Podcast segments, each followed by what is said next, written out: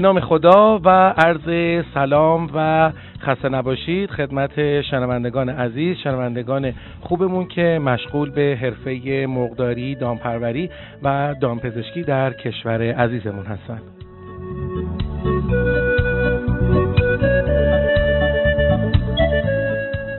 برنامه دیگری رو از سری برنامه های صدای اول رو خدمتون اجرا می‌کنیم. امیدوار هستم که تلاش امروز بنده و همکارانم باعث رضایت شما باشه.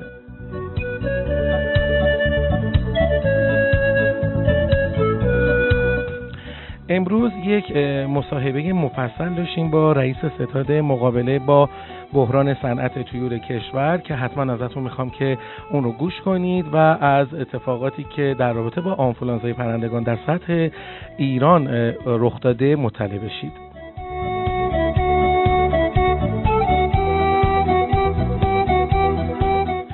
چیزی واجبتر از آنفولانزای پرندگان در حال حاضر نیست برای کشور عزیزمون. به همین خاطر ما امروز به خاطر زیق وقت برای مصاحبه‌ای که انجام دادیم سریعا میریم سراغ اخبار بین المللیمون که اتفاقا در خصوص آنفولانزای پرندگان هست و یک مقدار فشرده تر برنامه رو امروز خدمتتون اجرا خواهیم کرد. الان ما مروری داریم بر اخبار بین المللی صنعت مرغداری جهان با همکار خوبم خانم حکمت. سلام خانم حکمت خوش آمدید. سلام روزتون بخیر. من امروز یه خبر آنفولانزایی دارم که متاسفانه آنفولانزا دست از اخبار ما بر نمیداره.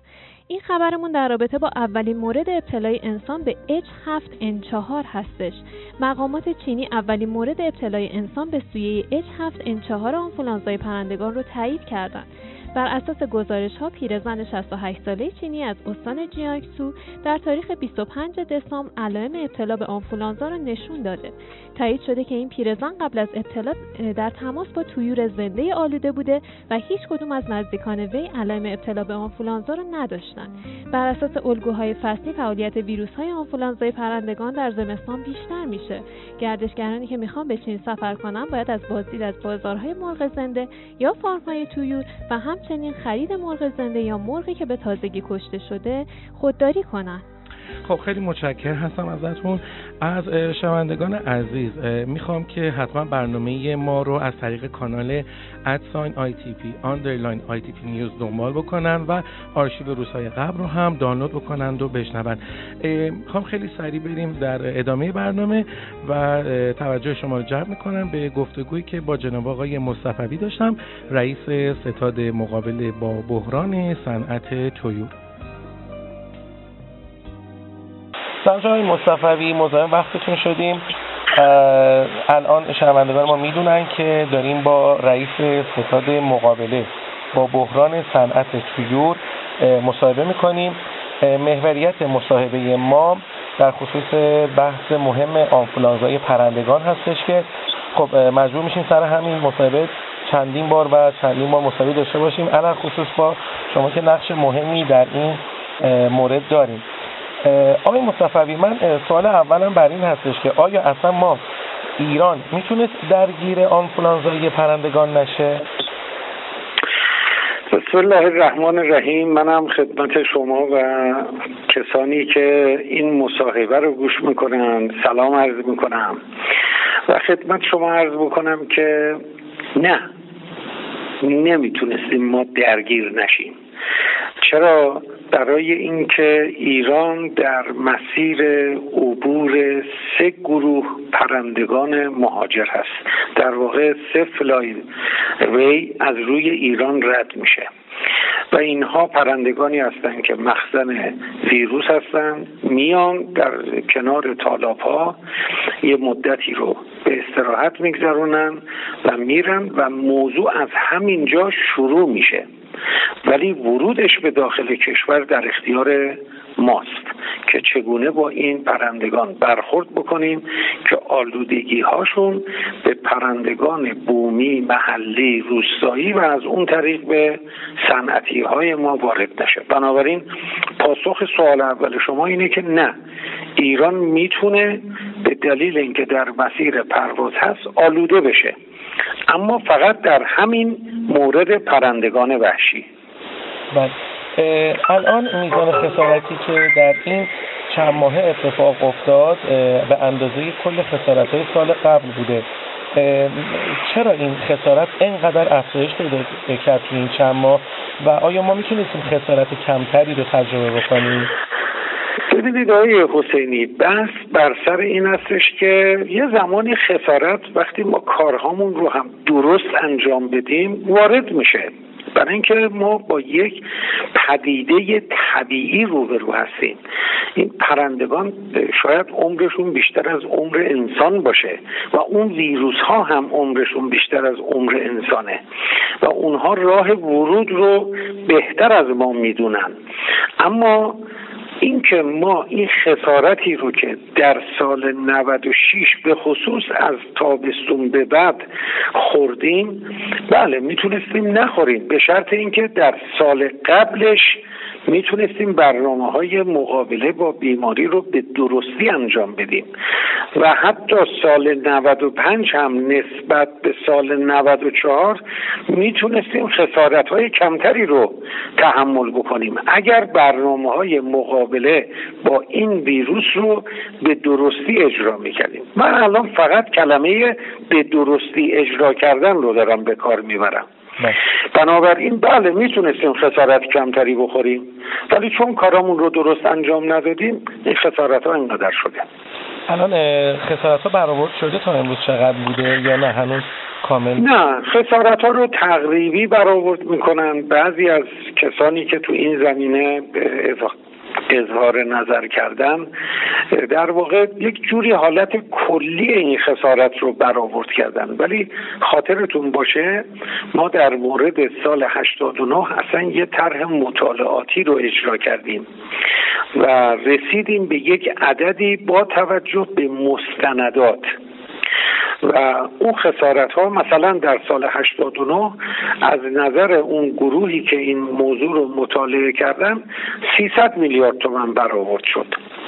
امروز اونهایی که اظهار نظر می‌کنن در این رابطه معتقدن که میانگین سن تلفات در گله های تخمگذار فقط.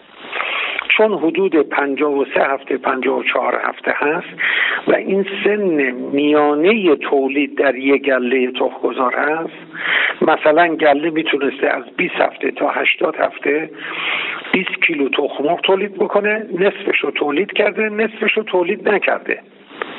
و میان میگن اون نصفه که تولید نکرده ضبط داره تعداد پرنده که معدوم شده ضبط داره یک قیمت متوسط.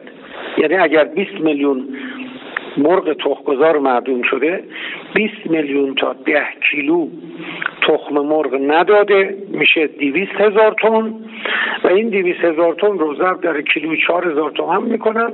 مثلا میگن این عدد رو ما زیان کردیم. این یه عدد واقعی نیست یه عدد تقریبیه. به دلیل اینکه 70 درصد 75 درصد هزینه های این تولید از قبل انجام شده و اون ده 15 درصد 20 درصدی که اون هزینه انجام نشده در واقع دون روزانه ای هستش که باید میخورده تا اون گله به تولیدش ادامه بده. بقیه هزینه هاش از قبل انجام شده. بنابراین عدد درستی رو من فکر می‌کنم الان کسی بتونه اعلام بکنه چون هنوز جریان بیماری هست هنوز جریان معدوم سازی هست. ولی فقط مرغ تخمگذار هم نیست. اگر ما حدود 20 میلیون مرغ تخمگذار از دست دادیم یک میلیون مرغ مادر هم از دست دادیم. که این یک میلیون مرغ مادر می‌تونست در یک زمانی حدود یک سال 130 میلیون جوجه تولید بکنه. و این جوجه رو تولید نکرده. اینجا هم مثل همون گله مرغ مادر هزینه های اون تولید قبلا پرداخت شده ولی اون تولید به دست نیومده. اون تولید باعث تولید مرغ گوشتی می شده و اون مرغ گوشتی هم حاصل نشده. بنابراین عدد درستی گفته نمیشه ولی می‌تونیم حدودا اعلام بکنیم بگیم که یه چیزی در حدود دو هزار میلیارد تومن خسارت فقط در مورد از تابستون به بعد هم به صنعت مقداری هم به جامعهمون خورده. چون همین باعث افزایش قیمت ها شده. خود به خود قیمت به دلیل کاهش تولید قیمت ها بالا رفته و مردم دارن هزینه این عدم مدیریت مقابله با این بیماری رو دارن پرداخت می‌کنن. من یادم شما از اردیبهشت و خرداد توی صحبتاتون توی جلسات اشاراتی داشتید به بحث اهمیت آنفولانزای پرندگان. حتی جلسات مختلفی هم برگزار کردید. آیا اون اشاره ها اینا یک زنگ خطری نبود؟ حالا احساس نمیشه این زنگ خطر وجود داره و چرا؟ ما تا حتی اواخر مهر ما به صورت رسمی اصلا از سازمان دامپزشکی هیچ اعلامی صورت نمی‌گرفت در این خصوص. یعنی همش در حد اینکه موارد مشکوک موارد مشکوک دیده میشه چرا ما همیشه دیر اعلام می‌کنیم این بحث آنفولانزای پرندگانی این یک موضوعی است که در اختیار حاکمیته. شاید به دلیل اینکه ما یه مقداری صادرات داشتیم. حدود 40 50 هزار تن تخم مرغ در سال صادر می‌کردیم. 40 50 هزار تن گوشت مرغ صادر می‌کردیم.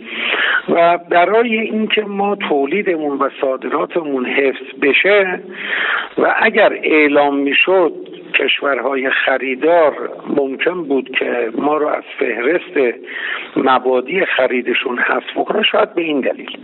ولی الان خسارت عدم اعلامش بیشتر شد دیگه. البته البته. ما چند تا خسارت تو این رابطه خوردیم. یکی اینکه بله. یکی اینکه خریدارامون از دست دادیم. ولی می‌تونستیم اگر برخورد درستی رو با این بیماری انجام بدیم.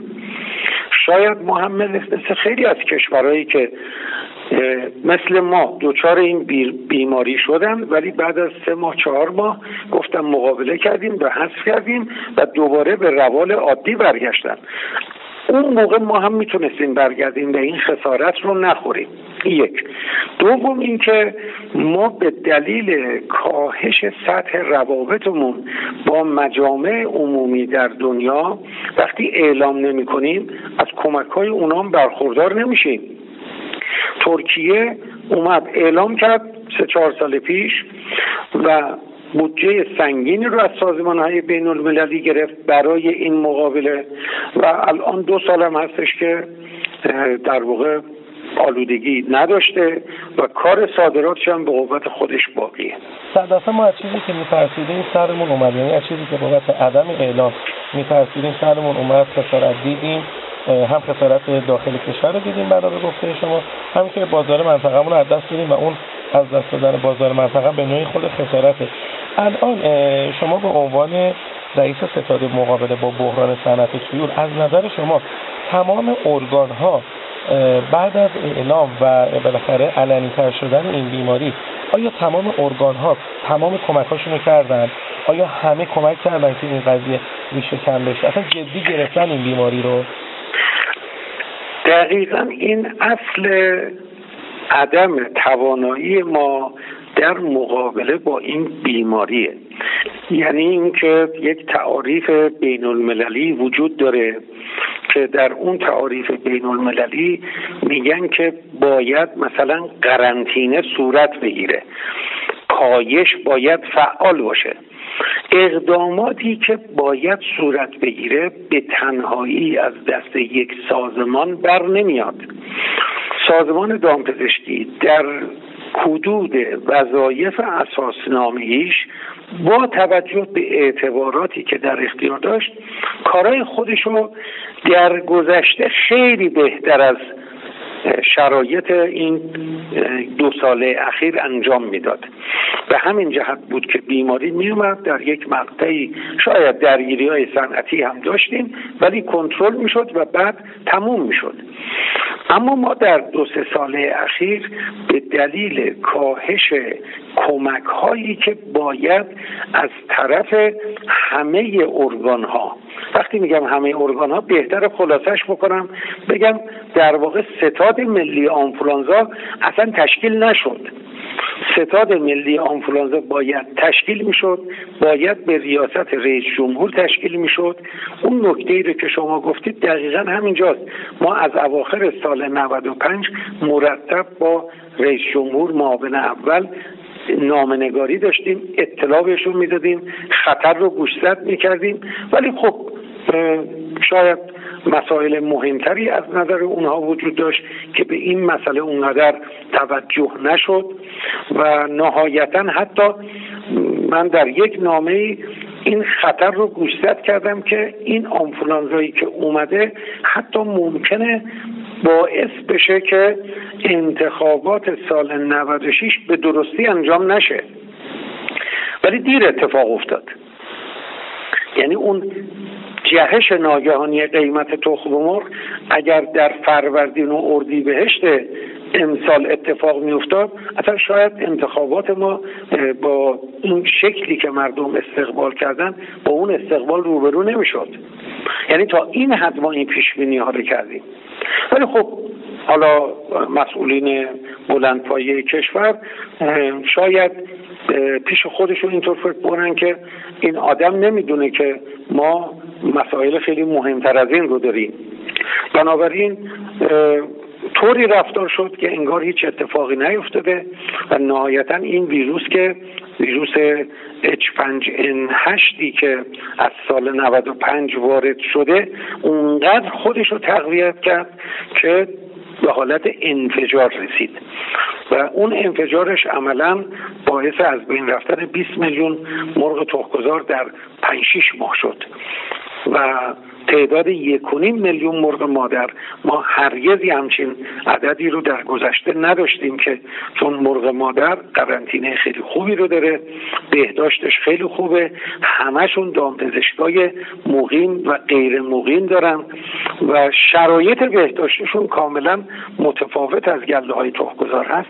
حتی دیوار قرنطینه اینها شکست. من می‌تونم حرف شما رو به این شکل نتیجه بگیرم که علا رقم هشدارها و آلارم هایی که داده شد دولت هیچ وقت جدی نگرفت بحث بیماری آنفلوانزای پرندگان بله. بله, بله تقریبا همینطوره و تو این زمینه خب خیلی از سازمان ها دخالت دارن. مهمترین سازمان سازمان مدیریت و برنامه ریزی هستش که باید منابع مقابله رو و پایش های فعال من تاکید می‌کنم روی این قضیه پایش های کشوری که در مسیر عبور پرندگان مهاجر است در تمام فصول باید مرتب نمونگیری هاشون انجام بدن.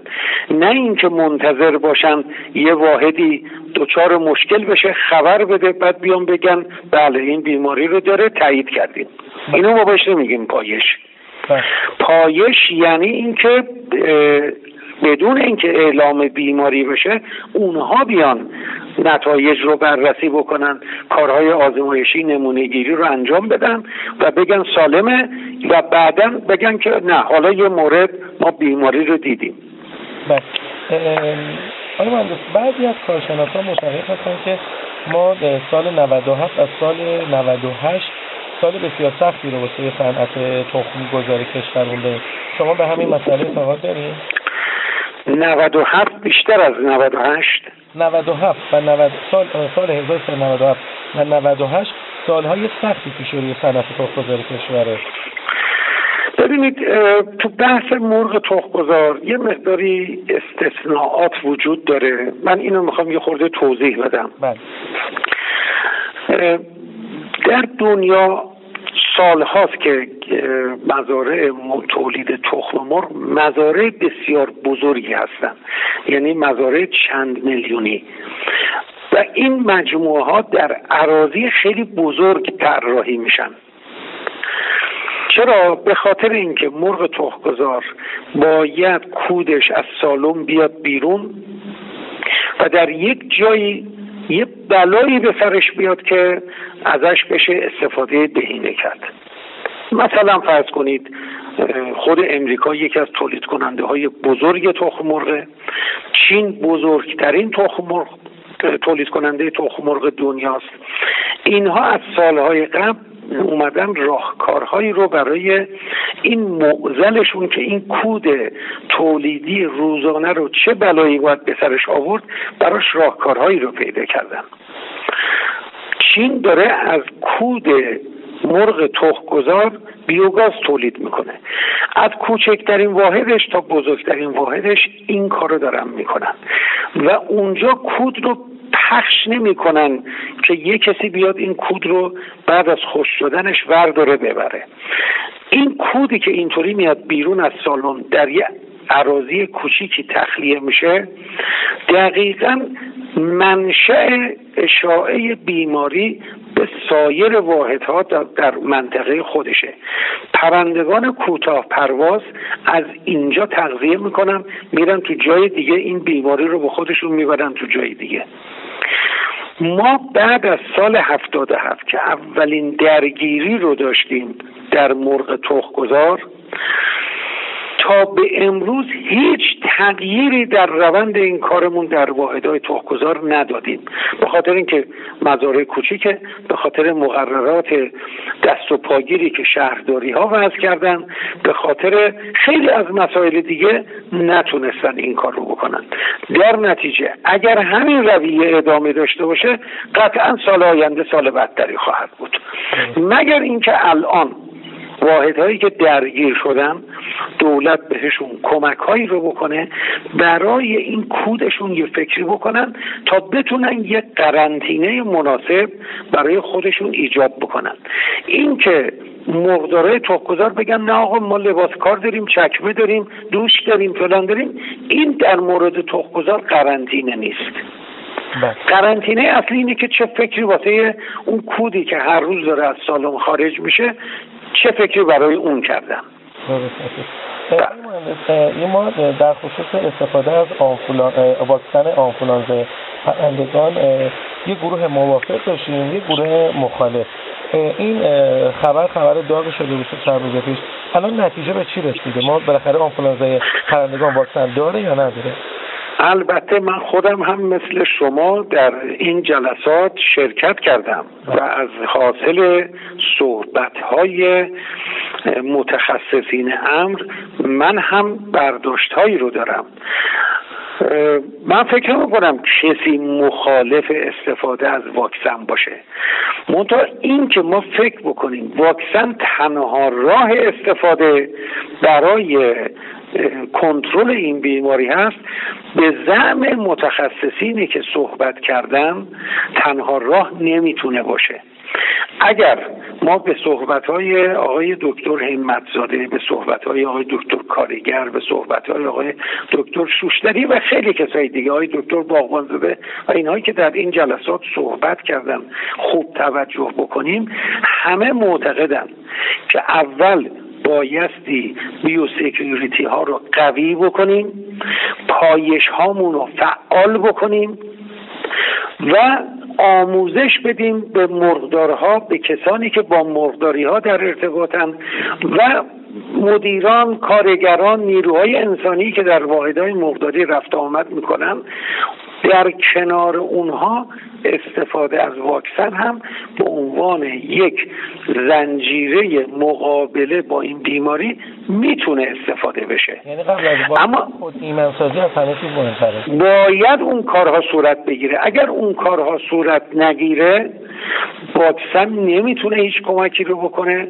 البته این صحبت تخصصی هست من فقط آنچه را که شنیدم منتقل کردم بله. به نظر من هم سازمان دامپزشکی اگر صحبت از واکسن رو کرده قطعا تو برنامه هایی که در دست تدوین داره برای سال 97 که از خود ما هم برنامه خواستن ما هم برنامه رو نوشتیم دادیم بهشون. همین جزئی این مطالبی رو که عرض کردم جزئیاتش رو تو اون برنامه نوشتیم اعلام کردیم. حتی صحبت از آمایش سرزمینی از منظر مرغداری شد که ما هم روی اون مشاورینمون رو دعوت کردیم نظر دادیم که برای اینکه این آمایش به شکلی که منطقی باشه صورت بگیره حضور خیلی از افراد از سازمان های مختلف با اختیارات تام لازمه که طرح آمایش سرزمینی از دیدگاه صنعت مقداری نوشته بشه. ما لازمش این آقای حسین اینو من خدمتتون عرض بکنم بعد راجع به این سوال تموم می‌کنم. بله. ما واحدهای تخمگذارمون نزدیک به هم زیاده. در یک مناطقی مجتمع شدن. مثل شاداباد تبریز مثل کهک قوم مثل ملارد و ارز کنم که علی شاه در تهران اینا خیلی نزدیک به همن. واحدهای کوچیک کوچیک یه کامیون تخمق میاد ده کارتون از این می‌زنه 20 کارتون از اون می‌زنه سی کارتون از اون می‌زنه. یه کامیون 360 کارتونی رو را میندازه. یعنی همینطوری اینا دارن تو همدیگه رفت آمد می‌کنن. شونه و کارتون رو میاد یه وانت یه بخشش رو اینجا خالی می‌کنه یه بخشش رو اونجا خالی می‌کنه. اگر یکی آلوده باشه به این ترتیب این آلودگی منتقل میشه. باید آمایش سرزمینی برای این جور واحدها فکر بکنه. وقتی می‌خواد فکر بکنه حضور نماینده تامل اختیار شهردار در اونجا لازمه. حضور نماینده تامل اختیار امور عراضی تو اونجا لازمه.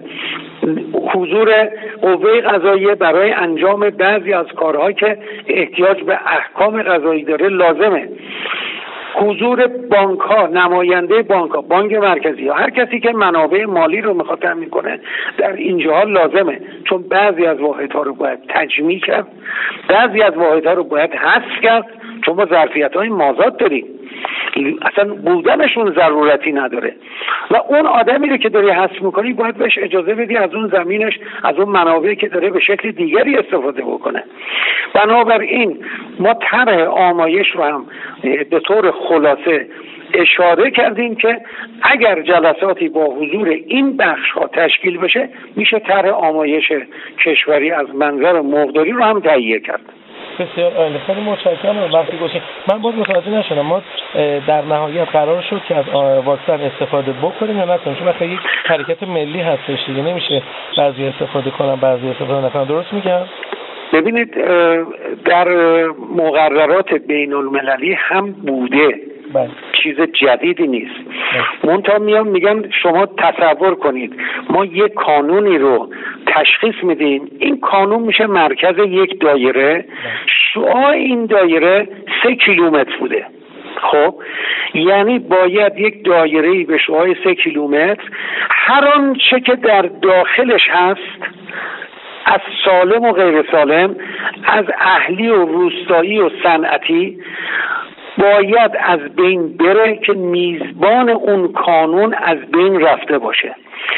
اون محیط دایره رو باید واکسن بزنن که اگر احیانا چیزی از این دست رفته مرغای اون حاشیه لاعقل به سلامت عبور بکنن و بعد همون مرغای واکسینه شدن در پایان عمرشون باید معدوم بشن نباید اجازه انتقال اون مقداری اصلا تو مقررات بین المللی بوده. رینگ واکسیناسیون ایجاد کردن منتها واکسنی که امروز صحبتش میشه با توجه به اینکه ما در کشورمون سابقه بیماری H9 N2 رو داشتیم سابقه بیماری H5N1 رو داشتیم سابقه بیماری H5N8 رو داشتیم و اخیرا هم در تالاب بوچاق در کیا شهر گیلان صحبت از N5 N6 شده و حالا خوشبختانه خود اون پرندگانی که اومده بودن همشون تلف شدن. دیگه انشالله به مرغای بومی ما نرسیده. اگر که اون شرایط کاملا رعایت بشه و اون رینگ واکسیناسیون اشکالی نداره از واکسن هم استفاده کرد. منتها به شرطی که بحث آموزش بحث biosecurity و بحث اون پایش های فعال با جدیت با بودجه خیلی خوب با نفرات مسئول کاملا رعایت بشه واکسن هم می‌تونه تو اینجا کمک بکنه.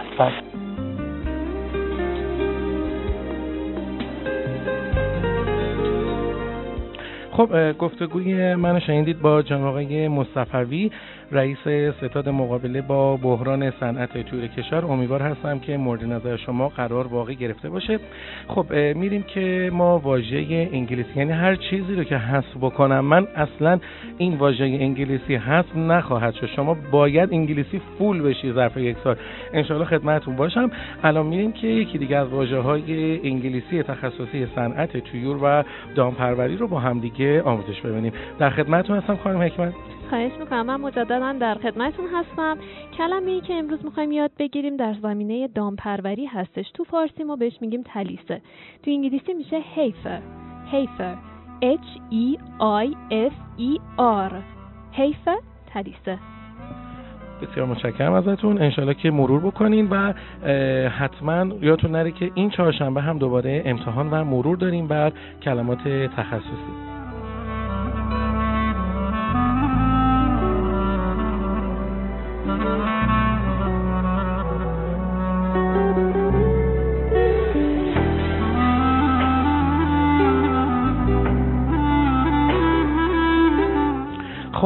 یک شنبه است و معاملات بازار در ابتدای هفته حتما قابل توجه شما خواهد بود. نظر شما رو جلب می‌کنم تا با هم بشنویم ببینیم که چه معاملات و چه قیمت هایی در طول امروز در خصوص جابجایی محصولات صورت گرفته. با همکار خوبم خانم مولوی. منم سلام عرض می‌کنم خدمت شما شنونده های عزیزمون. با بخش اعلام قیمت ها در خدمتتون هستم. قیمت مرغ زنده امروز بین 5000 تا 5630 تومن بوده و با میانگین 5300 تومن حدود 20 تومنی نسبت به روز قبل افزایش داشته. قیمت تخم مرغ باز هم روند افزایشی داشته به طوری که پایه 13 کیلوی تهران 7400 مشهد 7200 و اصفهان 7500 تومن بوده و با میانگین 7800 به بالاترین نرخ خودش تو چند ساله اخیر رسیده و در نوع خودش بی سابقه است.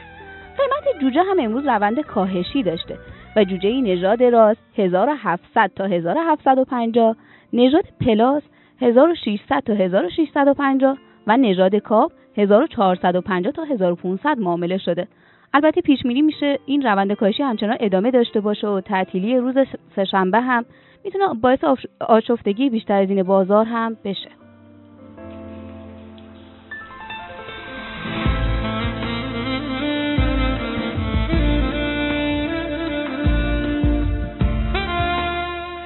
مجددا ازتون خواهش می‌کنم لطفا حتما. ممنون میشم ازتون که فایل برنامه رو برای تمام گروه ها و یا تمام دوستانتون در اشتراک قرار بدید.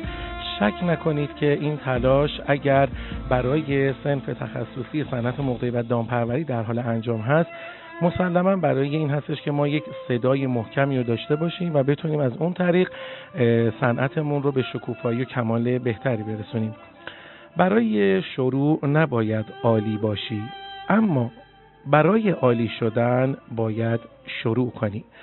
شما رو به خداوند بزرگ میسپارم. امیدوارم در پناه حق همیشه شاد و پیروز باشید. خدا نگهدار.